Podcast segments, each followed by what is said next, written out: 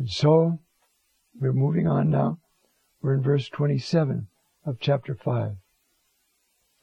I'm going slowly because this is one of the densest passages we've seen so far. It's all discourse of Jesus being recorded by John. And he's talking about life with the Father.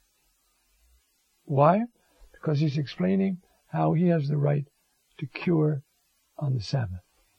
And he did it on the Sabbath so he could do this. Many people are thrilled, but he has enemies who think he's just overstepped the mark and they won't open up to any possibility. And they want to kill him. Okay. Um, don't be surprised at all this. An hour is coming in which all those in the tombs will hear his voice and they will come out and those who have been practicing good until the, the resurrection of life, those who have evil to the resurrection of judgment. And then he moves on to the concluding verse of this section. I cannot do anything by myself. Um, as I hear, so I judge. Now, I thought you just told me the Father gave you all the uh, power to judge. Now you're saying, you see, I don't judge for myself. Well, he says, look, this is what I mean. My judgment is just because I don't seek my will, but the will of the one who sent me. That's when he tells, when he teaches us, you know, your will be done on earth as it is in heaven. He's revealing his soul. The will of the Father is everything to him. He loves the Father. Well, then, he's a dutiful son. Yes, he is. But he's equal to the Father. Do you see how we can learn about love not being something that makes us less, but greater? And so he goes on. All right. Now we're going to move on to uh, the next section. Uh, you'll have to wait till I find it, please. Um,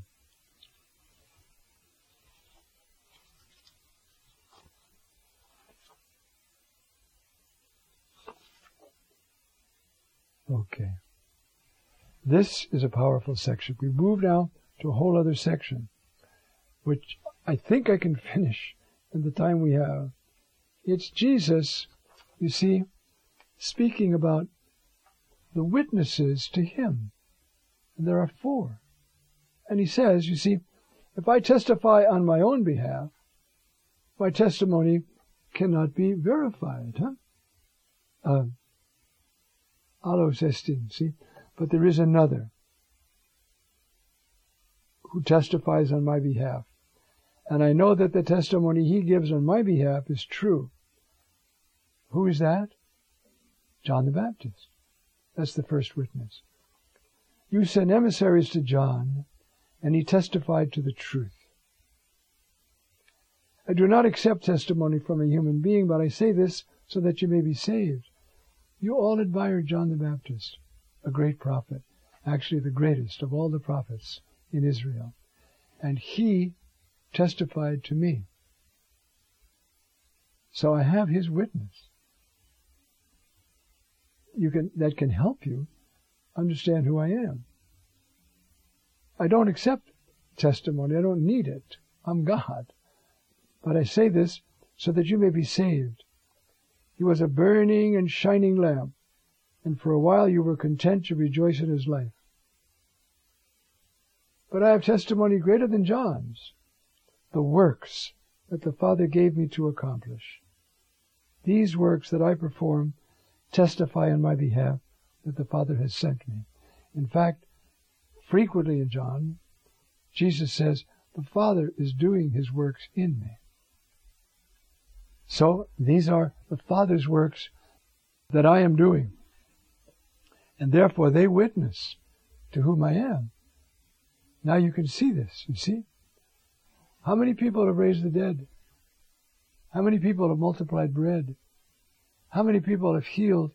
How many hundreds? How many thousands? Huh?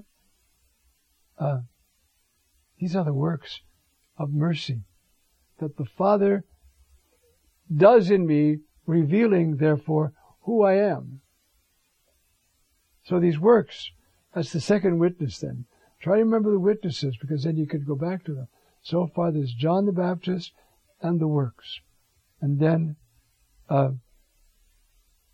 the text goes on. Uh, the Father gave me to accomplish. Moreover, the Father who sent me has testified on my behalf. This is the third witness. The Father himself has borne witness. When? Certainly to the consciences of those who are there, perhaps to the voice at the baptism. Father himself bears witness to who I am. And there's still another one, the fourth one. You search the scriptures because you think you have eternal life through them. Even they testify on my behalf. But you do not want to come to me to have life. So what are the four witnesses Jesus talks about now? There's John the Baptist, if you remember, you see? And then uh, uh, we skip one for the moment, and there's the Father and the Scriptures. The one I skipped on purpose, the works. The Father does His works in me and reveals Himself. It might be worthwhile to, to pause here for a moment to point out something that when we get to our Lord's discourse at the Last Supper, we can treat it late. You'll do greater works than I do. What does that mean? Move more mountains? Raise more dead? Something more sensational? No. You see, the works reveal my relationship to the Father. When I am risen from the dead, when I am risen from the dead, and even in my humanity, up there sharing in the divinity of the Father because I'm divine, the works that you do reveal me, and I'm now more revealable. So your works are greater. That, hang on to that when we get to that part at the Last Supper. Now, um, see, Jesus now continues his defense by calling witnesses, as we just saw. You see, you can establish the truth of a mathematical formula by just writing it on the board and proving it, okay? But you can't prove a reality of a human being. There has to be witness. And witness is always to an act. There's a great text I was reminded of. You see, these people who refuse to believe, or they're enthralled by his words, but they don't want to get near him. In Ezekiel, the Lord said this to Ezekiel. For them, all these people who like to hear you preach, but they're not going to change. You see? You're only a ballad singer with a pleasant voice and a clever touch. They listen to your words, but they will not obey them. The Lord told that to Ezekiel. Occupational hazard for a prophet. Sensational, wonderful things, you see? But um, I'm not going to change. And that's the that text. Now, um, we're going to move over here now to look at um, the next section. Just have to give me a money minute, uh, and I'll be there. Okay.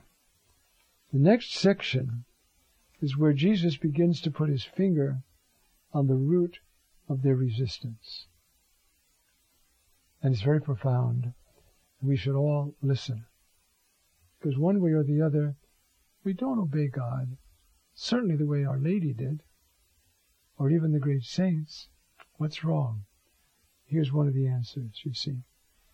Uh, the text is about doxa, glory, or renown.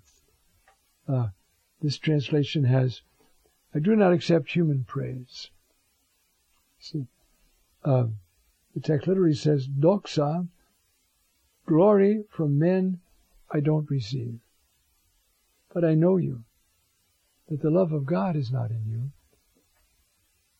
And therefore, I won't accept it. You see? Uh, because you're not adhering to me, listening to me, honoring me, because you love me, because you see the Father in me. No, you see, uh, I came in my Father's name, and you don't receive me. If another comes in his own name, you receive him. Now that's true, isn't it?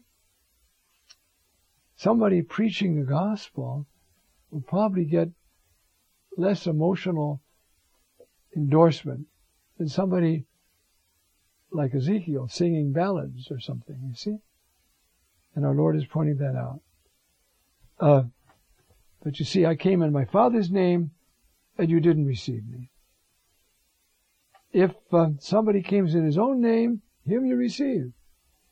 How can you believe when you receive doxa, honor, respect, fun, whatever, from, from each other?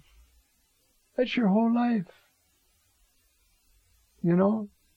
Go to the cocktail party and everybody, oh, there's so and so. Oh, then you feel great. Nothing. What about God honoring you? That's something. You see? So our Lord is saying, you guys are stuck because you can't receive real honor. And now we just have to finish a little bit. Uh, you see, I won't um, accuse you before the Father. There is one who will accuse you. It's Moses. Uh, he to whom you, in whom you place your hope. If you believed Moses, you might believe me, because he wrote of me. This is Moses. This is the Old Testament. The Old Testament wrote of me. Why don't you just read it? See it. I've said this many times. The early fathers of the church argued from the Old Testament to the sonship of Christ and his resurrection. And so did Jesus. In the Gospel of Luke in chapter 24, he argues from the Old Testament, the uh, law, the prophets, and the Psalms, and the final, the fruit of the resurrection for all of us is the understanding of Scripture. As Scripture opens up for us by the work of the Holy Spirit and thrills our spirit, we know that Jesus is alive. We know that He's alive. You see? And so, uh, but you see, uh, if you uh, you don't believe the writings, then how are you going to believe my words? You're not. You don't. And that's the end of this challenge of chapter 5. You see, you don't believe me. Because belief is a form of obedience. It's a form of relinquishing, of surrendering yourself and saying, I believe you, I trust you, I give my life to you. And there is Jesus risen from the dead, standing there. Not these fellows yet for resurrection, but with us. He's standing there. He's knocking at the door. If anybody opens the door, I'll come in and I'll supper with him, which is the Eucharist.